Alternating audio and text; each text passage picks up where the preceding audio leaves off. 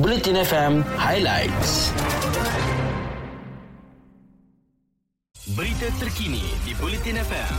Sumber daripada Harian Metro, Berita Harian, Free Malaysia Today, Utusan Malaysia dan Kosmo.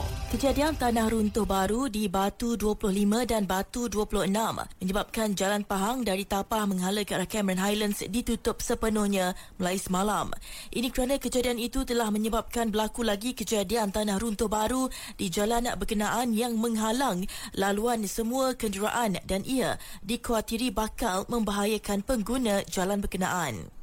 Seterusnya, Arab Saudi setakat ini tidak mengeluarkan sebarang arahan yang mengehadkan ibadah umrah hanya untuk jemaah berusia di antara 18 hingga 50 tahun sahaja. Ketua Pegawai Eksekutif TH Travel and Services Senior Berhad, Dato' Ahmad Ruzman Ahmad Razali berkata pihaknya sudah berhubung dengan Kementerian Haji dan Umrah Arab Saudi yang kemudiannya menafikan dakwaan itu.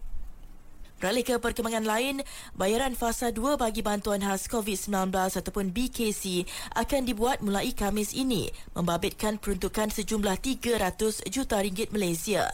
Perdana Menteri Datuk Seri Ismail Sabri Yaakob berkata, dengan peruntukan itu ia akan memberi manfaat kepada 700 ribu penerima termasuk isi rumah, individu bujang dan warga emas yang tergolong dalam kategori miskin.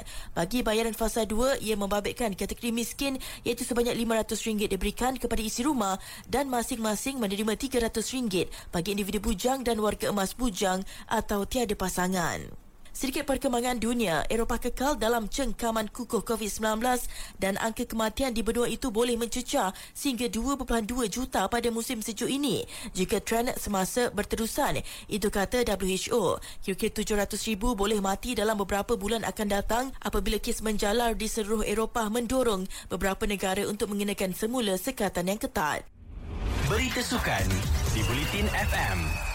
Persatuan Bola Sepak Perak mengumumkan Impact Media and Communication ataupun IMC Sendirian Berhad sebagai pemilik baru Perak FC selepas 100% pegangan saham badan induk itu dijual kepada syarikat berkenaan. Pemangku Presiden PAFA Datuk Muhammad Yazan Muhammad berkata, keputusan itu yang berkuat kuasa semalam diambil selepas melihat kesungguhan syarikat berkenaan bagi proses pengambil alihan itu. Tanpa mendedahkan nilai pengambil alihan berkenaan, katanya maklumat terperinci mengenai hala tuju termasuk perstrukturan semula dan penjenamaan semula kelab akan diberitahu dalam tempoh satu minggu. Beralih ke perkembangan lain, bintang muda negara Aifa Azman beraksi cemerlang untuk mara kepusingan kedua kejohanan squash terbuka Malaysia di Pusat Squash Nasional Bukit Jalil semalam.